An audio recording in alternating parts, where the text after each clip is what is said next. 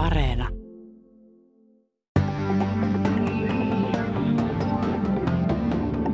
Yle puheessa. Tiistaisin kello yksi. Perttu Häkkinen. Oikein hyvää iltapäivää arvoisat matkustajat ja tervetuloa Finnair-lennolla Ivaloon sekä Kittilään. Lähtövuortemme 16. Toivotamme kaikille oikein miellyttävää lentomatkaa. Kiitos. Olemme saapuneet tänne Helsinki-Vantaan lentoasemalle Panu Hietanevan kanssa. Suuntanamme Ivalo, Lappi. Käymme etsimässä pohjoissuomalaisen mielen maiseman syvintä päätyä. Allamme on japanilaisvalmisteinen henkilöauto. Yllämme untuva takit, edessämme satoja ja taas satoja kilometrejä lumen täyttämää tietä. Joten lähdetään porojen ja alkuasukkaiden seuraan. Näin me teemme.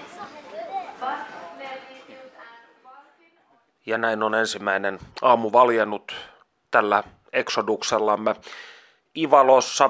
Tosi täytyy sanoa, ei valkenemista ole näkyvissäkään, sillä aurinkohan totuttuun tapaan painuu täällä mailleen itsenäisyyspäivän aattona ja nousee horisontin yläpuolelle seuraavan kerran vasta loppiaisena. Elämme siis kaamoksen aikaa. Tarkoituksenamme tässä on käydä kullan kaivuun museossa, mutta tuolta juuri äsken viestitettiin, että tykkylumi oli katkaissut voimalinjat, joten koko Tankavaaran alue on pimeänä. Odottelemme tilanteen muuttumista täällä ja kenties käymme keskustelemassa japanilaisten ja venäläisten kanssa, sillä juuri muita täällä Ivalossa ei ole. Perttu Häkkinen.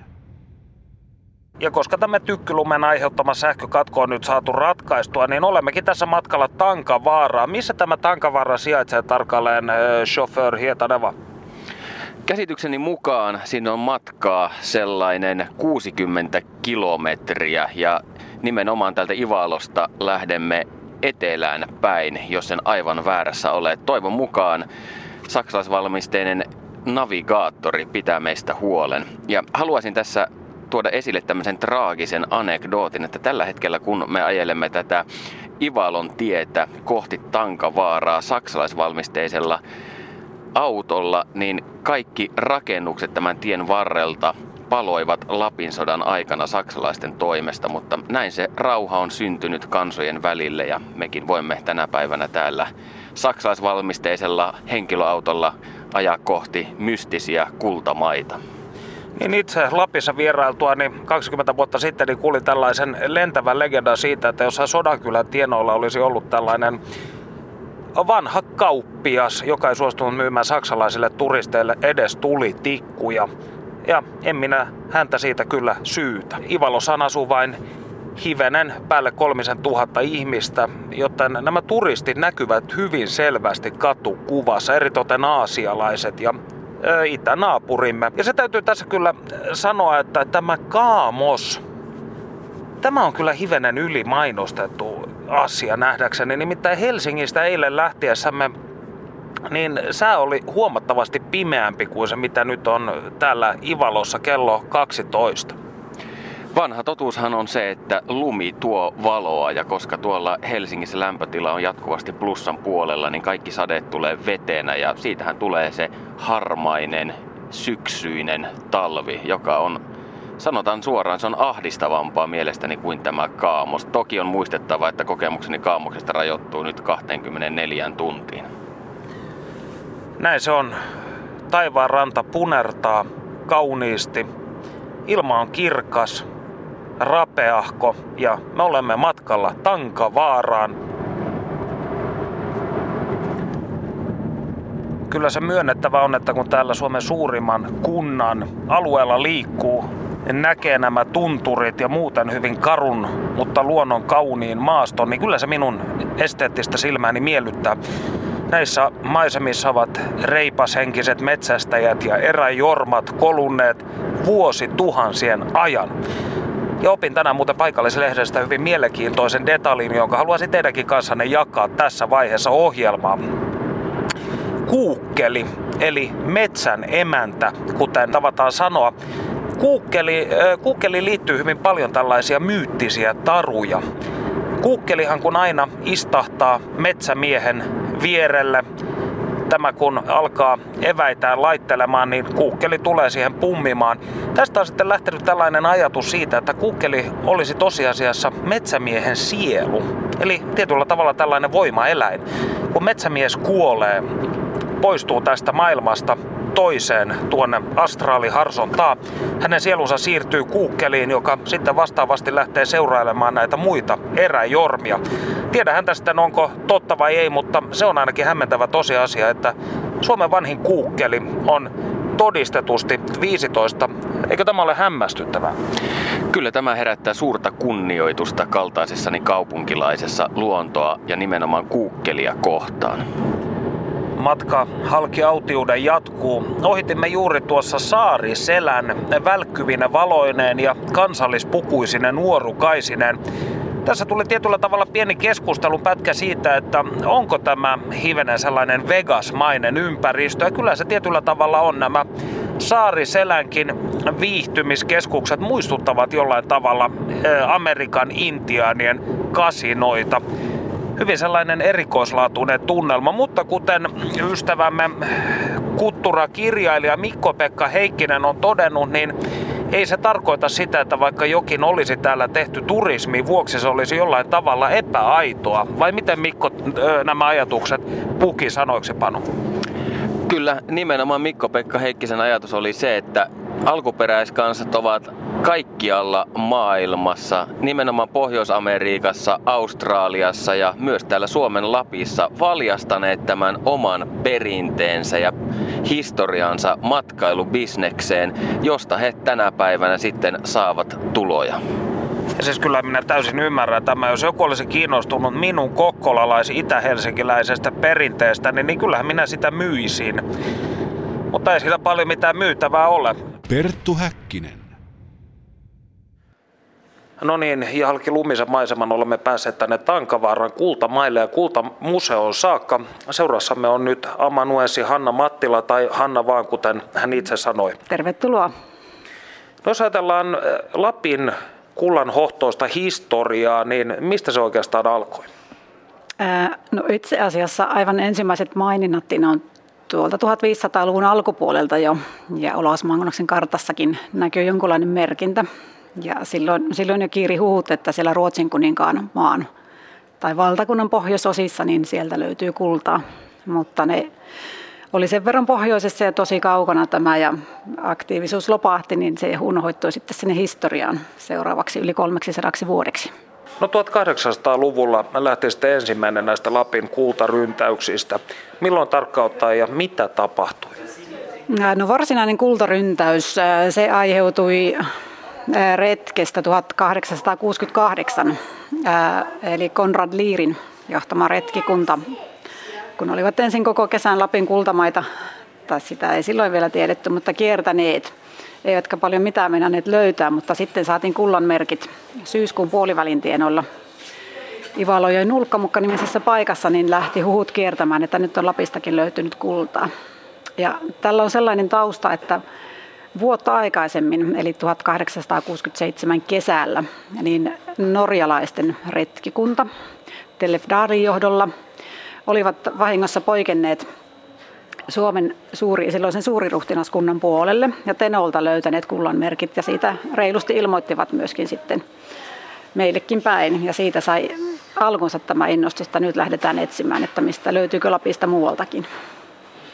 No millainen tämä 1800-luvun loppupuolen kultaryntäys oli? Kestikö se kauan ja löytyykö sieltä sitten loppujen lopuksi paljonkin tavaraa? Tosiaan oltiin silloin Venäjän vallan alla ja kyllä sitä aika hyvin löytyi, että silloin jo 1869 kesällä ensimmäiset kaivajat, onnekkaimmat, niin löysivät useamman kilonkin, kaksi kiloa jos oikein muistan, Björklund esimerkiksi.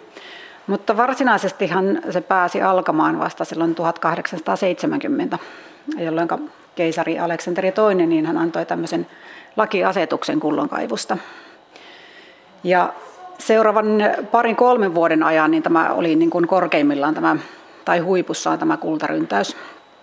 Eli tuonne Ivalojoelle rakennettiin tämmöinen Kultalan stationi, valtion virkamiestalo, jossa sitten 38 virkamiestä hoiti tointaan, eli valvoi järjestystä ja sitten näitä kullahuudentalupia myös ja vastaanotti sitten mahdollisesti myöskin veroja keisarille tästä löydetystä kullasta.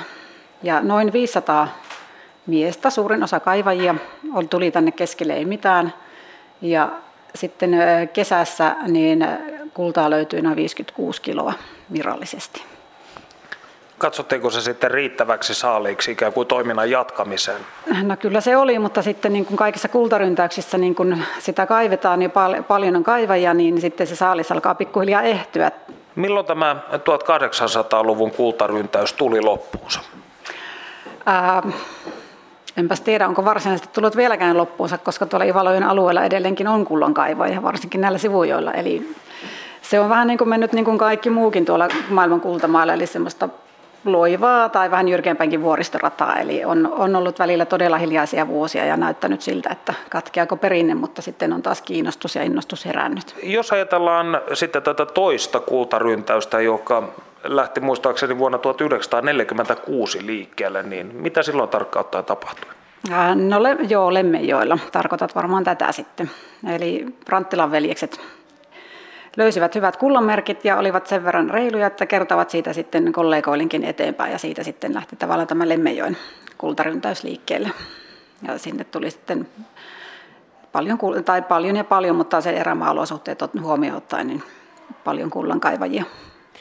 Niin, toinen maailmansota oli juuri loppunut ja oli paljon nuoria miehiä vailla työtä ja suuntaa elämässään, niin kuinka paljon näitä ihmisiä sitten Lemmenjoelle lähti? Onko tästä mitään ajatusta? No itse asiassa nyt kysyit vaikean, koska siis tarkkaa määrää en muista, mutta eh, sen mitä olen käsittänyt, niin ihan tämmöisestä 500 miehen kultaryntäyksestä ei ole, on tuskin kyse, mutta, mutta kyllä sielläkin aika paljon oli, että Lemmenjokihan on paljon vielä erämaisempi tavallaan kuin mitä Ivalojoki, että enempi vielä niin sanotusti tiettömien taipaleiden takana, kun katsotaan nykyaikanakin. No voiko sanoa, että kukaan on todella historian aikana rikastunut kullan kaivamisella. Tarkoitatko Lapissa vai maailmalla? Lapissa. Ja luulenpa vähän sen, että kyllä ainakin toimeen on tultu. Ja sitten kyllähän joka kesä tulee näistä isommista uutisia, että siinä ainakin saa omansa takaisin. Ja tuota, todella rikaastunut. No, luulen, että he, jotka siinä, jos on näin käynyt, että on todella oikein rikastunut, ne ehkä hieman pitävät kynttilää vakaan alla, mutta sillä tavalla, että on niin kuin, pystyy jatkamaan sillä toimeentulollaan ja hankkimaan esimerkiksi uutta välineistöä tai jatkamaan valtaustaan, niin, niin kyllä heitäkin on No viittasit tuossa aiemmin, että tuonne Inariin haudatuille kullankaivajille, niin tätä heidän hautapaikkaansa kutsutaan pyrkyreiden palstaksi. Niin miten nämä paikalliset ovat suhtautuneet sitten siihen, että miehiä tulee ympäri Suomea tänne rohmuamaan heidän maaperästään aarre metalleja? No sekin on varmaan vaihdellut, mutta ainakaan käsittääkseni niin kukaan ei täällä pyrkyrin palstalla ole mitään käynyt sampotoimassa. Ja mitä näitä vanhempien kullankaiveen haastatteluja olen kuunnellut, ketkä ovat Lemmenjoellakin silloin 50-luvulla ja myöhemminkin kaivaneet, niin ovat kyllä paikallisten kanssa ihan väärtejä, eli myös yleensä ihan hyvissä väleissä olleet. Että se on tietenkin itsestäkin kiinni, että millä asenteella sinne menee, mutta että on, on ollut ihan hyvät välit, niin olen ainakin näistä haastatteluista ymmärtänyt. Eli ei olla soviteltu leukuja selkiin ainakaan näin niin kuin laajemmassa mittakaavassa? Ei, ei, semmoista kuvaa en ole saanut, että No katsotaanpa nyt sitten näitä työkaluja tässä. Voisitko samalla hivenen kertoa tästä vanhan koulun kullankaivuprosessista silloin, kun kaikki on ollut vielä manuaalista työtä eikä mitään koneita olla hyödynnetty? Manuaalista no ensin on ollut tärkeää, että saadaan vesi jostakin ja sitten pitää nämä, tässä on rännit, puiset, niitä on ollut eri levyisiä. Malli on yleensä sama, mutta leveys on vaihdellut. Ja sitten jos vesi on ollut kauempana, niin se on näitä rännejä pitkin pitänyt sieltä sitten johtaa. Ja sitten myöhemmin on ollut sitten tietenkin näitä tämmöisiä vesiputkiakin. Rännin pohjalla on sitten yleensä rihla. Tuossa sä näet erilaisia, tuossa on puisia, metallisia. Ja rihla ei suinkaan ole mikään tämmöinen 1800-luvun keksintö, että Sitten kun mä tämän haastattelun jälkeen, jos haluat, niin käydään kansainvälisellä puolella. Ne vanhimmat rihlat on, puhutaan nyt miltä esihistoriallisesta ajasta, niin on olleet ihan eläinten turkiksia, jotka on vastakarvaan laitettu sinne rännin pohjalle ja sitten on se maa-aines raskaan tarttunut siihen. Eli rihla, rihlan tarkoitus on se, että kun sitä vettä juoksutetaan sopivalla vauhdilla sitä päältä ja samalla luodaan toivon mukaan sitä kultapitoista maa-ainesta siihen ränniin, vesi vie siitä rihlujen päältä sen kevyimmän maa-aineksen pois ja tietty aika rännitetään, olipa se sitten päivä pari tai joskus viikkokin ja sen jälkeen nämä rihlat sitten puhdistetaan ja lopuksi se rihloista jäänyt aines niin vaskataan. Eli näin menee kaikessa yksinkertaisuudessaan tai ehkä monimutkaisuudessaan tämä prosessi. No niin, mitäs muuta tässä sitten on? Eli tässä on lude, russakka, ja saivara ja hengetön. Ne on hippujen nimityksiä. Ja niin kuin me kaikki hyvin muistetaan historiasta, niin sanotaan, kun mennään tuossa sataa, eikä ihan niinkään paljon, mutta 100 ja 150 vuotta takaperin, niin sitten oli monesti näissä vanhoissa rakennuksissa, eikä niin vanhoissakaan, niin oli näitä kutsumattomia pikkuelukoita. Ja ne olivat myöskin kullankaivajille tuttuja aina kokoaan myöten. Eli sitten jos kullankaivajakollegan kanssa haluttiin sitten keskustella, että miten oli päivä mennyt ja minkälaista oli löytynyt, niin sitten jos puhuttiin, että no, että nyt tuli kyllä russakka, niin tiettiin heti, että okei, nyt oli hyvä päivä. Ja sitten jos mennä pääosin hengitöntä ja sitäkin vähäisen, niin sitten ei ollut ihan niin hyvin mennyt. Tämä on minun mielestäni todella mielenkiintoista, että nämä eh, pikkuhippujen eri koot on luokiteltu ei-toivottujen hyönteisten ja tuholaisten mukaan. Perttu Häkkinen. Kyllä täällä on tällaiset eh, miehekkään yksinäläjän perustarpeet, eli taistelu Kultajoesta kirja, askelinen Saimaa savukkeita, muistaakseni filterittömiä, korttipakka, myrskylyhty, pieni kamina, villasukat ja muutama pyyhä. Jalkarättejä taitavat olla enemminkin. Emali Sankko ja pornolehti. Sekä sitten tällainen pieni laveri, johon voi laittaa pitkäkseen. Oliko, onko tämä sitten ihan oikeastikin tyypillisen kämpän näköinen? Tällaisekö ne olivat? No, kyllä tämä ainakin kokonsa puolesta varmaan on, että nehän eivät mitään isoja kämppiä olleet. Ja sitten paikoitellen tuolla no, Lemmenjoella ja sitten muuallakin, niin saattoi olla niin turvekammejakin ja sitten joskus osin maan sisään rakennettuja, että tasaamaan tätä lämpötilaeroa. Että helteillä niin ei ollut niin kuuma ja sitten talvipakkasella, että jos kullankaivaisella ympäri vuoden oli ja eleli, niin talvipakkasella se pahin pakkanen ei päässyt ihan ympäröimään kämppää, kun se oli osin maan sisässä voisi sanoa, ei tänne perhettä mahdu. Tämä on korkeintaan neljä neliömetriä, eli aika tällainen poikamiesboksi vielä karuimmasta päästä. Kuinka suuri osa näistä kultaryntäyksen, vaikkapa nyt Lemmenjoen kultaryntäyksen miehistä, näistä elinkautisista, jotka sitten jäivät, niin oli poikamiehiä? No itse asiassa aika moni. No pettyykö moni näistä kullankaivajista ja siihen, että, että tästä ei tullutkaan lopullista rikastumista? No en usko, että tuossa, jos näin olisi ollut, niin kyllä he olisivat sitten varmaan pyrkineet alueelta pois ja, ja hakeutumaan johonkin muualle tai muuhun ammattiin. Että, kyllä mä luulen, että monelle kävi niin, että se kullan kaivu, että siitä tuli, se on sellainen elämäntapa. Että kun sai sen verran, että tuli toimeen ja sitten oli ikään kuin oman aikansa herra ja sitten oli niin kuin tietenkin se mahtava luontokin vielä kaiken lisäksi siinä lähellä, niin ei ne nyt loppujen lopuksi niin huonot asetelmat olleet. Voitko kertoa tässä vaiheessa kuulijoillemme, kuka oli Sauva Aslak ja millaisen unen hän näki? No Sauva Aslak oli tämmöinen lempinimi. Miehen oikea nimi oli Aleksanteri Peltovuoma. Ja hän löysi Tankavaaran kullan unen perusteella 1934 vuonna. Tosin nyt erään tietokirjallinen, eli Lauris Kantsin mukaan. Se saattaa olla jopa aiemmin, mutta hän, tämä julkaisu kun ilmestyi, niin olemme hieman viisaampia sitten. Mutta Sauva näki vuonna 1934 niin eräänä kesäyönä, loppukesän yönä uneen, jossa hän oli hieman tutun näköisessä maastossa ja häntä lähestyi tällainen hyvin pieni kumara, valkohapsenen ja partainen mies – menninkäisen tai haltijan näköinen miltei.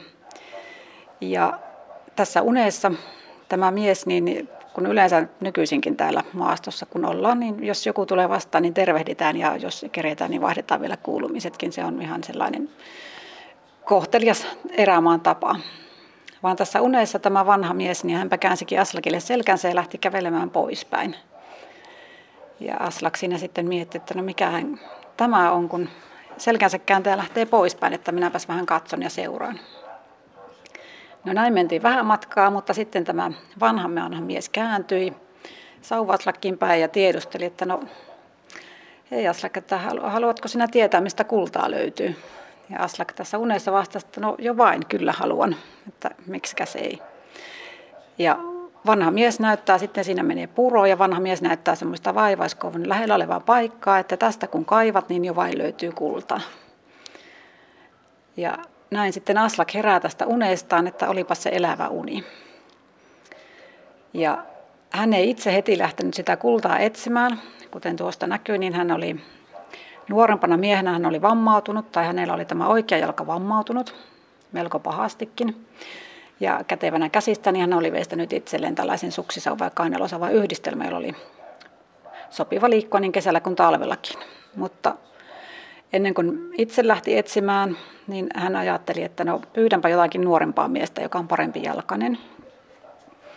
Ja tässä kerrotaan, että hän lähti siskon poikansa Juhanin, lähetti hänet etsimään yhdessä nuoremman ystävänsä kanssa sitä kultaa.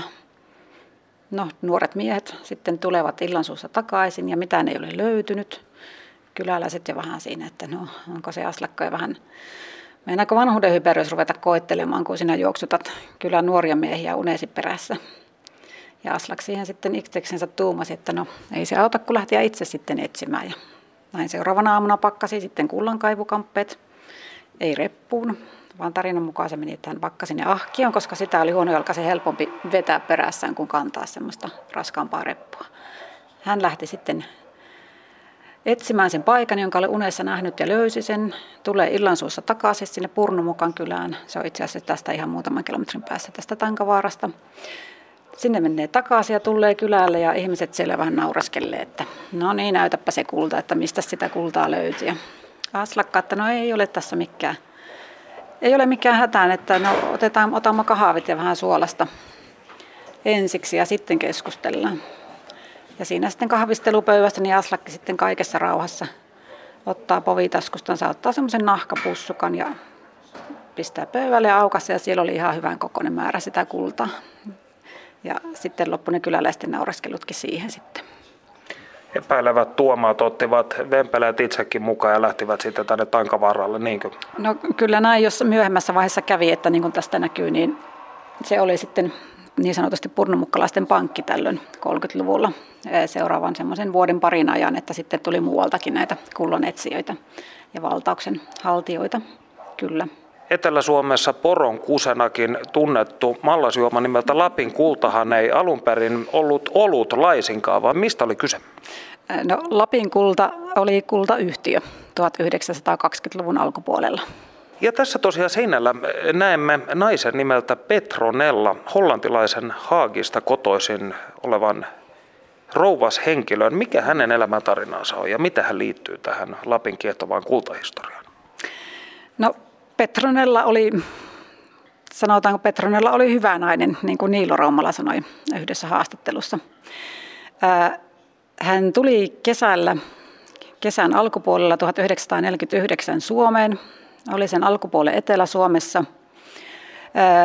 Sanottaisiko häntä nyt sitten nykyisille termeille freelance-toimittaja tai vastaava, mutta hän kirjoitti kuuleman mukaan, tarinoiden mukaan, kertomusten mukaan, hän kirjoitti tarinoita ja juttuja Suomesta ja muutenkin ne yritti niitä saada sitten kaupaksi lehdille. Hän kerran sitten tapasi tämmöisen retkikunnan, geologi Klaus Säynäjärvi ranskalaisen seurueensa kanssa – olivat sitten menossa Lappiin, Lapin kultamaille, ja Petronillan kiinnostus heräsi siinä vaiheessa, että tästähän saisi hyvän jutun, että pohjoinen Lappi ja kulta, kullan kaivo, kultamiehet, ja pyysi päästä mukaan. Ja he suostuivat sitten, ja Petronilla lähti sitten pohjoiseen ja Lappia kohti.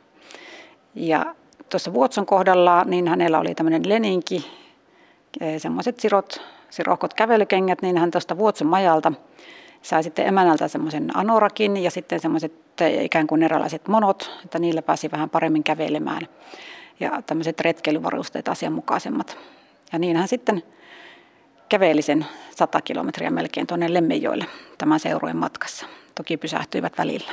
No Petronellahan loppujen lopuksi sitten karkoitettiin Suomesta, kun tämä passi umpeutui ja hänellä oli tosiaan näitä maksamattomia laskujakin ja vastaavaa hän päätyi Yhdysvaltoihin, mutta palasiko hän ikinä enää Suomeen?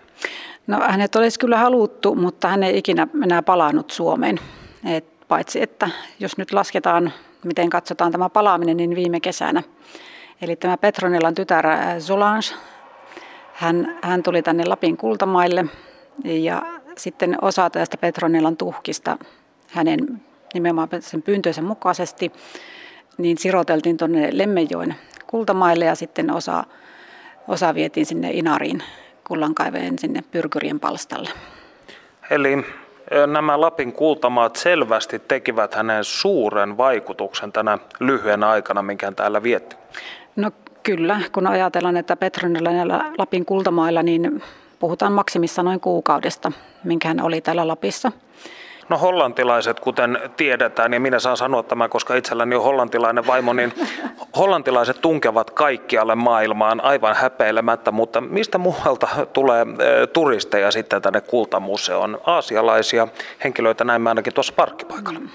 No itse asiassa voidaan kohtalaisen rehellisesti sanoa, että ympäri maailmaa. Ja nyt sitten tärkeimpään kysymykseen, joka kaikkia meidän ahneita kuulijoitamme eritoten kiinnostaa. Mikä on Suomen suurin kultahippu kautta aikaan? No ainakin tämän maanpäällisen kullankaivun suhteen, kun puhutaan alluviallisesta ja Lapin kultahistoriasta, niin se on tämä Evert Kiviniemen löytämä hippu, jonka hän löysi Luttojoelta vuonna 1935. Ja tarkka paino on 392,9 grammaa. Mutta eikö tästä jonkunnäköistä spekulaatiota ole, että saattaisi olla toinen hippu, joka alun perin oli kuitenkin vielä isompi kuin tämä Evertin löytämä? Joo, no se sama se hippu, kyseinen hippu tai jäljennys siitä paremminkin, oikea hippu on tuolla muualla, Ää, niin tämä Aleksi-hippu, joka on Aleksi Kiviniemen löytämät vuonna 1910, Kuten tuossa jäljennyksen kohdalla näkyy, niin silloin kun se on punnittu, niin paino on ollut 385 grammaa. Mutta kerrotaan ja tarinat kertoo, että tämä Alex, kun hän tämä hipun löysi Inarin Laanilasta, niin että löydettäessä se todennäköisesti oli saattanut olla jopa yli 400 grammaa, koska hän melkein heti sen löytämisen jälkeen niin hän sitten otti siitä nokaareen tai nokaareet itsellensä sormuskullaksi ja sitten sen jälkeen se on vasta punnittu. Lämmin kiitos haastattelusta Hanna Mattila. Kiitoksia. Perttu Häkkinen.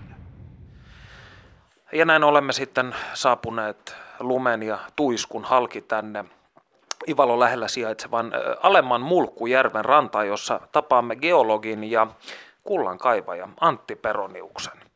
Tervehdys. No terve ja tervetuloa tänne. Lähdetään aivan perusasioista liikenteeseen. Miten sinusta tuli kullankaivaja? No, mulla ei ollut valinnanvaraa. Mä oon kolmannen polven kullankaivaja ja mut pikku ipanana raahattiin näihin hommiin ja mä tajusin, että tämä on oikeastaan järkevintä touhua, mitä ihminen voi tehdä. Milloin isoisäsi aloitti aluperin kullankaivuun? 20-luvulla. Se on tota, etelästä tullut ja sen, sen vanhempi veli oli vuoriinsinööri ja se tuli tänne näitä isoja kullankaivutyömaita johtamaan. Ja iso, isä oli sellainen lukion käynyt kaveri, joka etsi elämäänsä ja se tuli sen mukana tänne ja jäi, jäi sitten tänne ja näin tämä meidän Lapin sukuhaara on lähtenyt liikkeelle. Voiko kullankaivamisella elättää itseään nykypäivänä? No se ongelma on siinä, että sitä tuottoa saa vaan kesällä sulamaan aikaan, kun pystyy kaivamaan. Jos tätä pystyisi tekemään läpi vuoden, niin tämä olisi ihan hyvä homma. Sitten sillä voisi elättää itsensä vallan mainiosti. Että nyt tämä lyhyt työskentelykausi meillä täällä on ongelma. Että tunturialueella Lemmenjoilla alle sata kaivupäivää vuodessa. Että siinä aikana pitäisi rapia koko vuoden ansio ja aika harva siihen pystyy. Mutta sitten sellaisia puoliammattilaisia, jotka niin iso osa vuoden toimeentulosta saa kullasta, niin niitä on sitten sata määrin. Suomihan on tällainen tilastoinen ja seurannan mallimaa, että kaikkien kullankaivajien jokaisen kesän tulos on tilastoitu vuodesta 1869 lähtien. Mutta ei sieltä, ei sieltä niitä yksittäisiä ihmisiä voi oikein kaivaa, koska, koska ammattilaisethan on niin yhti, perustaneet yhtiö operoimaan ja sitten on, sieltä on vaikea poimia, että montako ihmistä se yhtiön kirjoilla on. Mutta sanotaan, että, että 10-20 ihmistä vähän vuodesta riippuen elättää itsensä pelkästään kullankaivulla. Ja sitten näitä puoliammattilaisia on, on satoja, muutama sata, ja sitten harrastelijoita on tuhansia. Se on vähän niin kuin kalastuksessa, ammattilaisia vähän ja harrastelijoita valtava määrä. Miten sinä kaivat kultaa? Jos sinun pitää selittää kaltaiselle niin asioista mitään tietämättömälle ihmiselle, niin kuinka se käytännössä katsoen tapahtuu vuonna 2014? No se on, ensimmäinen homma on löytää se kultamaa. Sitten esiintymästä riippuen päätetään, että miten se kaivetaan pois.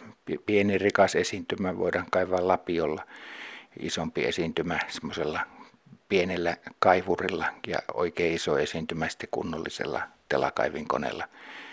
Ja, ja tota, se on aika iso operaatio, siinä on melkoinen lupamenettely ennen kuin siihen päästään ja, ja sitä kontrolloidaan aika tiukasti, mutta mut periaatteessa se tapahtuu samalla tavalla kuin tuhansia vuosia. Käytetään juoksevaa, virtaavaa vettä kulla erotteluun. Se kulta otetaan talteen ilman kemikaaleja, ilman räjäytystyötä, ilman mitä hyvin yksinkertaisilla ikivanhoilla menetelmillä.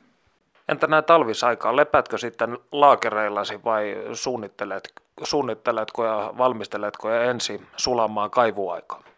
No talvella ajatus lentää ja nämä legendaariset kullankaivajat toisen maailmansodan jälkeen, jotka Lemmenjoelta sai valtavia saaliita, niin ne käytti sen talve organisoidusti sen kesän saaliin tuhoamiseen ja, ja ne saalit oli valtavia, kullahinta oli korkealla ja ne joutui talvella oikein kunnolla organisoimaan sen tuhoamisen, että pystyi talveaikana koko kesäansio tuhoamaan. Että huono, huonolla terveydellä varustettu ihminen eikä niin kuin amatööri juopottelija olisi siihen pystynyt. Eli korttia lätkivät, naisia riiasivat ja viinaa joivat. Niin, ihan niin kuin nykyäänkin.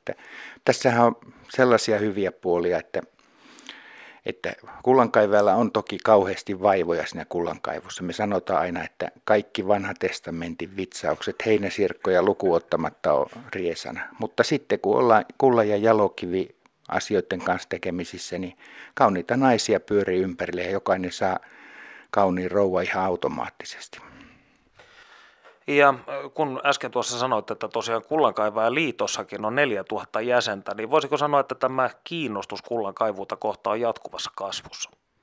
Joo, se pitää paikkansa, että mehän ei mitään jäsenhankintakampanjoita tehdä eikä mitään sellaista, mutta jotain me tehdään vissiin oikein.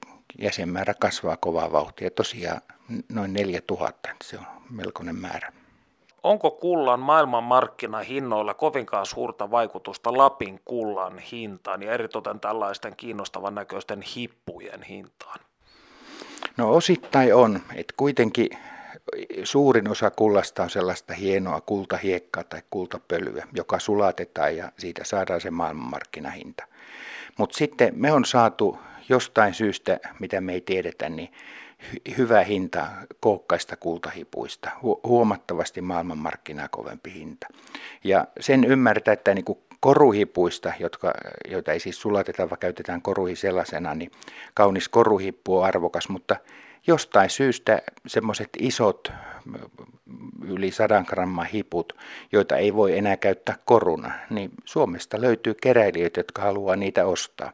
Ja ni, niilläkin on korkea arvo ja hieno homma, että näin on. Ne on sellaisia niin kuin vuorineuvostason merkkipäivälahjoja ja ehkä ne on paperipainoina jossain. Ei me edes tiedetä, mihin ne on päätynyt. Paljonko talvella 2014 suunnilleen saisi tuollaisesta sadan gramman hipusta? No tota, ne on vähän sellaisia muotijuttuja, että jos se hippu on ollut sen vuoden suuri, suurin hippu ja siihen liittyy mielenkiintoisia tarinoita ja se on saanut julkisuutta, niin, niin tota, kyllä, kyllä se on ilman muuta monta kymmentä tuhatta. Mikä on suurin hippu, minkä sinä olet löytänyt ja mistä?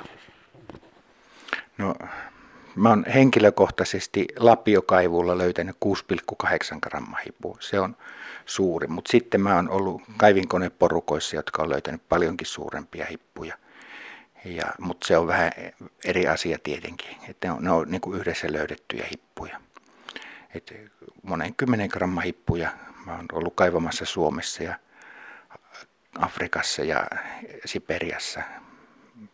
Että niitä, niitä, niitä on useita. No viittasit tässä Afrikkaan ja Siperiaan, niin kuinka omin takeinen kulttuuri tämä Lapin kultakulttuuri mielestäsi on? Se on Pohjoismaissa ja Euroopassa ainut tällainen elävä kultakulttuuri. Euroopassakin on kaivettu tällä tavalla, niin kuin me kaivetaan historiallisina aikoina kultaa, mutta se on kaikkialta muualta perinne tuhoutunut paitsi täältä meiltä. Mutta sitten muualla maailmassahan tämä on yleistä hommaa. Pohjois-Amerikassa, Afrikassa, Aasiassa.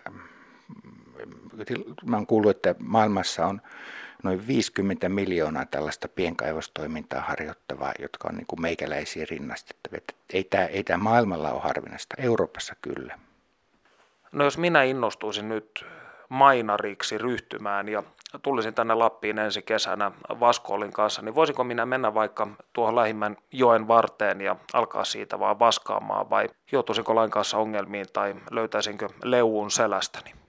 Semmoinen kokeilu on sallittua, eli joka mies saa ottaa valtion mailla maaperästä näytteen ja vaskata sen sitten tietenkin se vaatimaton kuoppa täytyy peittää. Mutta sellainen varsinainen kullankaivuutyöt järjestelmällisesti kaivetaan, niin se vaatii tietenkin luvat, eikä ole sallittua noin vai se byrokratia on niin suhteessa siihen tekemiseen aika iso. No jos minä haluaisin vaikka itselleni pienen valtauksen tehdä, niin mitä kaikkea minun tulisi tehdä sen eteen? No, ensimmäinen homma on kaivosviranomaiselta hakea kulla lupa. Ja se lomakkeen täyttäminen, niin kuin kaikkien lomakkeiden täyttäminen, se on, ei se ole vaikeaa, se on vähän vaivalloista. Ja sitten byrokratian rattaat pyörii ja se sitten vuosi, kaksi vuotta, kun sitä on virkamiehet miettinyt, niin sitten sä todennäköisesti sen saat. Ja niistä kuitenkin aika herkästi valitetaan, että voi käydä niin, että sä joudut käymään hallinto-oikeudessa ja korkeammassa hallinto-oikeudessa riitelemässä. Tällaista tapahtuu tänä päivänä. Mut ja, ja sen jälkeen sä maanomistajalta eli metsähallitukselta käyt hakemassa nipun muita lupia maastossa liikkumiseen ja asuntovaunu viemiseen sinne ja polttopuulupa ja tällaista. Mutta sitten jos haluat kaivaa koneella, niin se byrokratia pompsahtaa moninkertaiseksi. Sitten täytyy hakea ympäristölupa, joka on periaatteessa samanlainen lupa kuin minkä tuommoinen iso kaivos vaatii. Et tässä se meidän ongelma tulee, että kun nämä meidän kaivuut on tällaisia pieniä yhden ja kahden miehen yrityksiä, joissa kultaa saadaan niin kuin yksittäisiä kiloja, niin se byrokratia on kuitenkin rinnastettavissa jättiläiskokoisen kaivoksen byrokratia. Ja Mitä voi olla, että tällaiseen järjettömyyteen on sitten päädytty? No sitä mekin ollaan ihmetelty. Että nämä on pikkuhiljaa nämä lait tullut, että Lappi oli aikoinaan aika byrokratiavapaa maa ja tämä kullankaivu oli aika vapaata. Se kullankaivuoikeus oli helppo saada ja se ei ollut kovin kallis. No, jos ei puhuta suurista kaivoksista, vaan tällaisesta yhden kahden miehen nyrkkipajasta, niin kuinka paljon vuositasolla tällaisella voi sitten tienata? No, tuollainen hyvin pyörivä pikkukaivos, niin tyypillisesti niin saa joitakin kiloja kultaa kesässä. Ja se hienon kullan myyntihinta on se noin 30 000 euroa per kilo. Ja sitten sinne väkisinkin tulee isoja hippuja, joista saa enemmän. Sitä että minkä, minkä verran per kilo loppujen lopuksi on mahdoton sanoa, kun ei tiedä sitä jakaumaa paljon, kun siellä on isoja hippuja. Rikastumisen kanssa tällä ei ole mitään tekemistä, että kun meitä joskus syytetään rahahimosta, niin kyllä kullahimo on aivan erilainen intohimon laji. Useimmat meistä olisi tienannut rahaa paljon enemmän tekemällä samalla aktiivisuudella jotakin muuta. Mutta sen, siinä on jotakin ihan maagista, että – että luonto on rakentanut sellaisen systeemin, on, vaikea löytää sitä kultaa ja sitä on sitten vielä vaikeampi kaivaa. Ja kun sä niin oma järkes ja voimien ja taitojen ja sinnikkyyden ansiosta sieltä jotain saat, niin siinä, siinä on jotain ihan maagista ja se koukuttaa. Mikä ei tunnu sen jälkeen miltä. Meillä on tapana sanoa, että kultakuume on tappava tauti ja uhri saattaa kitua kymmeniä vuosia semmoisessa elämän välitilassa. Mikä on kullankaivun tulevaisuus Lapissa? Onko se synkkä ja byrokraattinen vai iloinen ja täynnä anarkiaa? No lähitulevaisuus on vielä synkkä, että mä uskon, että nuo typerimmät lait muutetaan, mutta pitkällä tähtäimellä mä oon ihan varma, että tämä homma jatkuu. Tämä on jatkunut 150 vuotta ja jatkuu tulevaisuudessakin. Ja tämä jatkuu kauan sen jälkeen, kun nämä meitä vainoavat virastot on jo lakkautettu. Ei, ei, ei tätä sillä lailla mikään heilauta. Kun sinä olet kolmannen polven kullan kaivaja, niin onko sinulla paljon sitten tuttavia, joiden sukujuuret tässä mielessä niin menevät yhtä pitkälle, tai mahdollisesti jopa tuonne ensimmäisen kultaryntäyksen aikoihin 1860-luvun loppuun? No aika pitkälle menet. Kyllä tämä kyllä tämä on sellaista, että tämä suvuissa kulkee. Ja se tulee siitä, että lapsena jo saa sen kipinä ja sitten valinnanvaraa ei paljon ole. Ehkä ei ihan sinne 1860-luvulle, mutta 1800-luvun puolen kuitenkin. Aika iso osa näistä, näistä Inarin vanhoista suvuista on sellaisia sukuja, jotka tänne on tullut sen 1860-luvun kultaryntäyksen myötä. No kultahan on alkuaine, eli toisin sanoen verrattain samanlaista ympäri maailman, mutta onko näissä eroja eri maiden välillä kuitenkin? Kyllä niissä on pieniä eroja. Tämä suomalainen kulta on aika puhdasta, ei, ei täysin puhdasta, vaikka niin yleensä luulla, että noi kultahiput, mitä mulla tässä on esillä, niin ne on noin 95 prosenttista kultaa. Siellä on epäpuhtauksina hieman hopeaa ja hieman platinaa ja, ja joitakin muita sitten hyvin pieniä määriä. Mutta esimerkiksi eh, tinaa ja kuparia, mitä eh, kalifornialaisissa ja alaskalaisissa kultahipuissa on, niin meidän hipuissa ei ole ollenkaan. Et sen kultahipun kemian avulla pystytään karkeasti erottamaan, mistä se kulta on tullut. Arvostetaanko Lapin kultaa sitten maailmalla? No kyllä sitä arvostetaan. Me ollaan vain niin pieni tuottaja, että sillä ei ole suurta merkitystä. Meille kullankaivajille on hyvä asia se, että monet kultasepät haluaa tehdä tuotteita meidän tuottamasta kullasta. Kullassa on semmoinen juttu, että kun se on katoamatonta ainetta, niin jos sulla on kultakoru, niin sä et tarkkaan ottaen tiedä, mitä sen kulla, kultahiukkasen historiaa sisältää. Se voi olla, se voi olla intiani heimo aare ja siihen voi liittyä veriteko ja se voi olla vanha juutalaisen hammas, joka on kiskottu pois. Kaikkea tällaista voi siihen kultaan liittyä. Mutta nuo meidän kultahiput on niin verettömiä ja ekologisia hippuja. Ei ole tuhottu intianeheimoja niiden takia, eikä ole käytetty kemikaaleja eikä myrkytetty luontoa. No kuinka todennäköistä on, että tällaisessa kultakeinottelussa tai kullan myynnissä joutuu tekemisiin erinäköisten venkuloiden kanssa tai joutuu pettymään? No maailmalla, jos lähtee kultabisnekseen mukaan, niin voi olla ihan varma, että kaikenlaiseen törmää. Me ollaan Lapissa pidetty, pidetty tuota, sillä tavalla kotikenttä puhtaana, että Kukaan ei uskalla täällä myyä ulkomaalaista kultahippua ja väittää, että se on suomalainen. Jos siitä saa kiinni, niin sille langetetaan porttikielto kultamaille ja, ja ei, ei kukaan sellaista tee. Mutta maailmalla, jos ostat kultahipun, niin se voi olla juotettu kasaan monesta pienestä hipusta tai sitten jopa ihan keinotekoinen hippu. Ja kaikenlaisia muita huijauksia on. Jos sä ostat Afrikasta alennusmyynnille kilon kultaa, niin siinä vaiheessa kun sä viet sitä kultasepälle Suomeen ja yrität sen voittos realisoida, niin tuut hämmästymään. Että ei, eihän kukaan myy kultaa alennusmyynnillä, sillä kullalle syntyy joka päivä maailmanmarkkinahinta, jolla sitä kauppaa käydään. Eli sosiaalinen kontrolli vaikuttaa Lapin kultamaailmaan. No tuo sosiaalinen kontrolli kuulostaa tosi hienolta, voi sen nuinkin sanoa. Se, joku, joku sanoisi ikävästi, että väkivalla uhka tai joku muu, mutta ehkä tuo sosiaalinen kontrolli on viksumpi ilmaus. Vielä yksi kysymys. Ö, sarjakuvissa ja muussa populaarikulttuurissa niin tämä kullan himo välillä sokaisee miehen. Eli toisin sanoen elämä menee tietyllä tavalla pilalle, kun mielessä ei pyöri enää mitään muuta. Niin oletko todistanut kertaakaan tällaista tapausta lähipiirissäsi?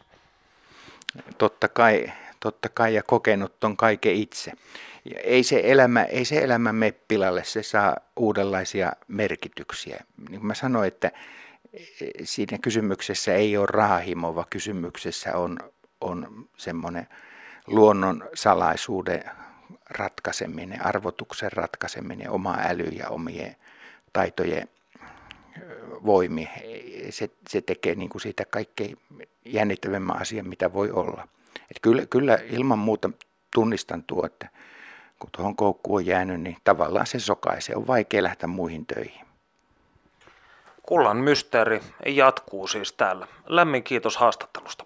Joo, kiitos, että tulitte tänne Mulkkujärvelle. Tän järven nimi todellakin on alempi Mulkkujärvi, se ei ole mikään vitsi. Tällä nämä, voisiko sanoa, vahvat paikan nimet jatkavat omaa elämäänsä ja se on kaunista. Perttu Häkkinen. Retkemme Suomen Lapin henkiseen ja fyysiseen tilaan jatkuu nyt täällä Inarissa, jonne olemme saapuneet juomaan kahvia Outi Korpilähteen seuraan. Sinä olet luvannut hieman sivistää meitä asiasta, joka tunnetaan nimellä riukuminiet, eli suomalaisvaimot. Ja sinä olet valmistellut tästä aiheesta väitöskirjaa, joka ilmestyy tässä kohta puolin. Kerrotko minulle savolaiselle, joka on autuaan tietämätön tästä lappilaisesta elämän menosta, että mikä on riukuminiä? No ihan yksinkertaisesti, jos voisi sanoa sanakirjamääritelmä, niin on, se on ei-saamelainen nainen. Eli nainen, joka ei ole saamelainen syntyperältään ja käytetään aika monesti tuommoista ilmaisua, että etelän tyttö saamelaisillakin tietysti on saamelas, on pohjoissaameksi saamelainen ja sitten se riuku, niin se sanahan on, nyt puhun pohjoissaamesta, kun sitä osaan itse jollakin lailla, niin, niin tuota, rivgu kirjoitetaan, eli se sanotaan suunnilleen niin kuin riuku. Ettei sillä mitään tuon sen mettäsä olevan sen riuun kanssa ainakaan mun periaatteessa ole tekemistä. Ja siinä on vielä jännä sikäli, että sen sanan, se on muinaskandinaavista lainaa se sana ja sen alkuperä on rygr, joka tarkoittaa englanninkielisen sanakirjan mukaan lady housewife, niin kuin emäntä.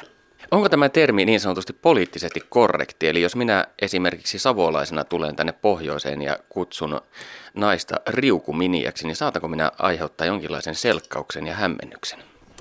No tuskin siellä selekkausta aiheutat, mutta että saattaa siitä, jota kutuit riukuminiaksi, niin pahaa mieltä aiheuttaa. Että kyllähän siihen sisältyy semmoinen pikkusen niin kuin vähättelevä ja, ja semmoinen kielteinen mm, tuntuma siinä sanassa.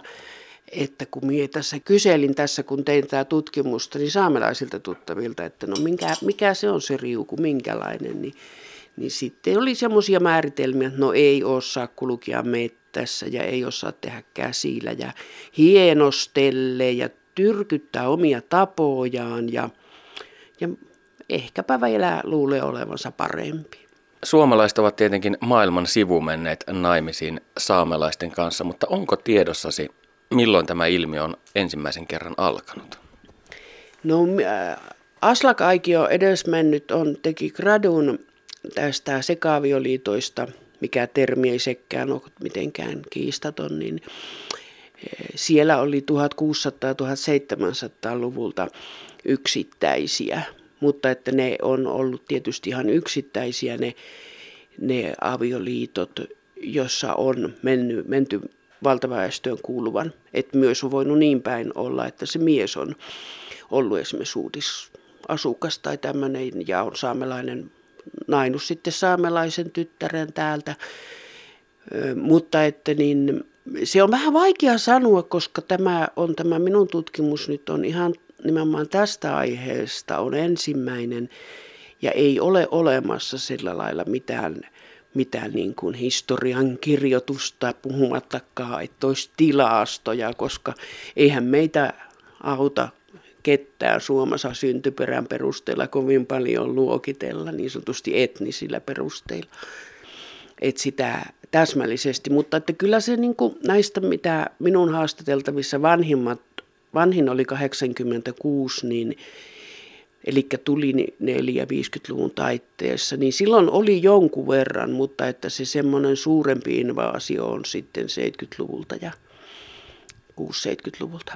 Miksi suomalaisnaiset ihastuvat saamelaismiehiin? Mikä heissä puhuttelee? Ne on erilaisia.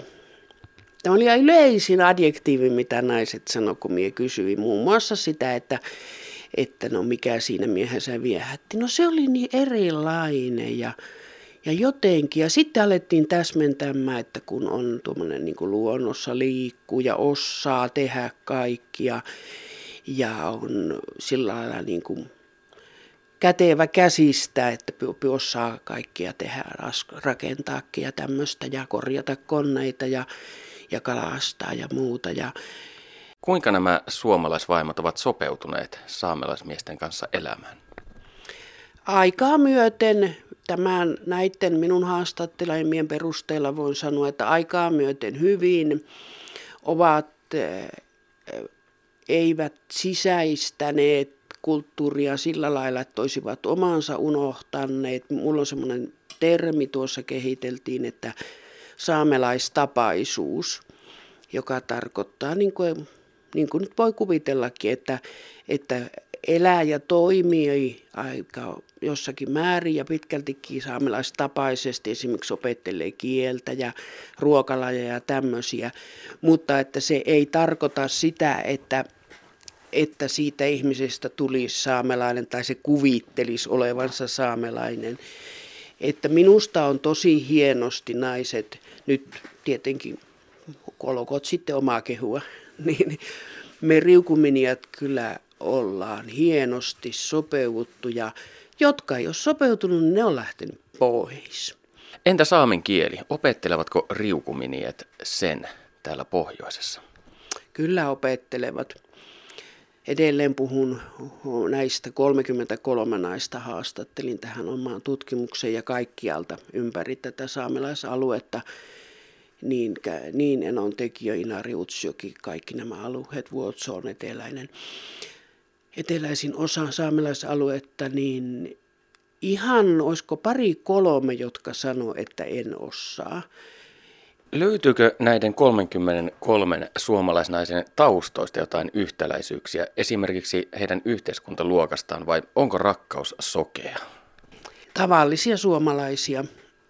Mutta että se, mikä on leimallista, niin laisethan on tullut tänne ensisijaisesti töihin.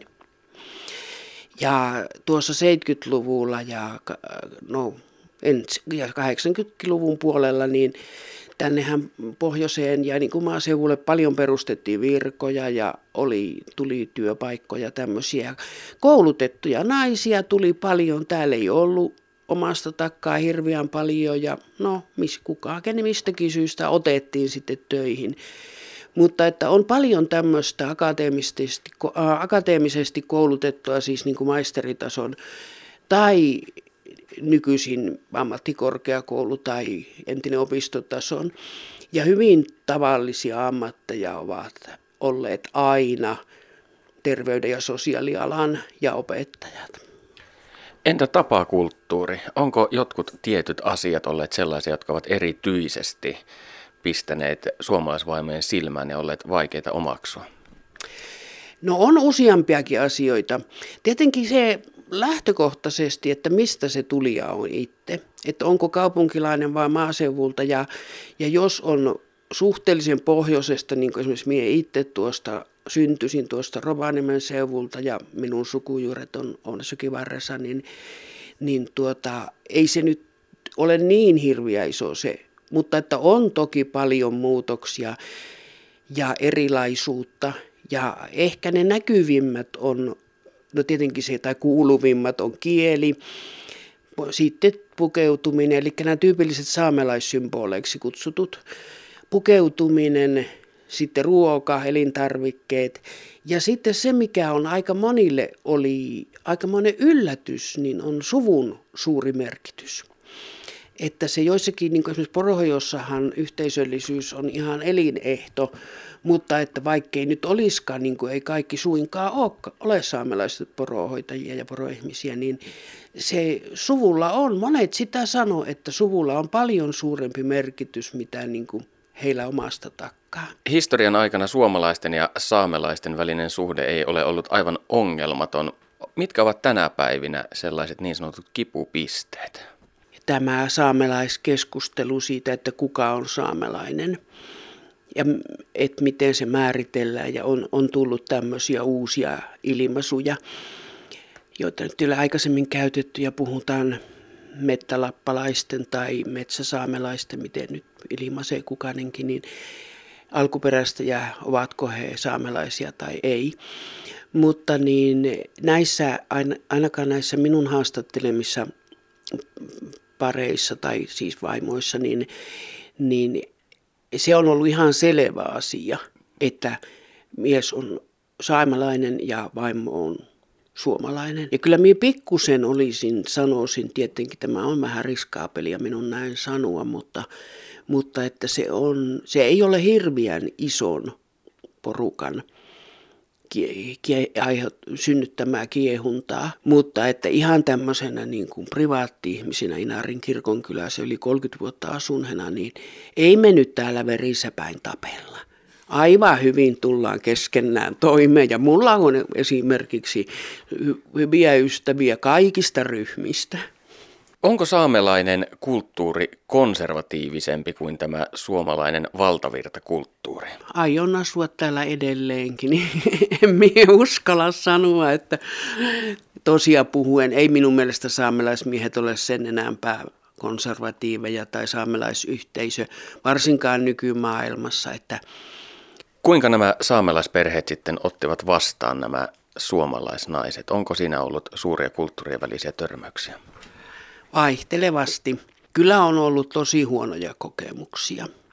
On suljettu kielellä ulkopuolelle, eli on puhuttu nuoren tulijan, minian tai tyttöystävän läsnä ollessa vain saamea.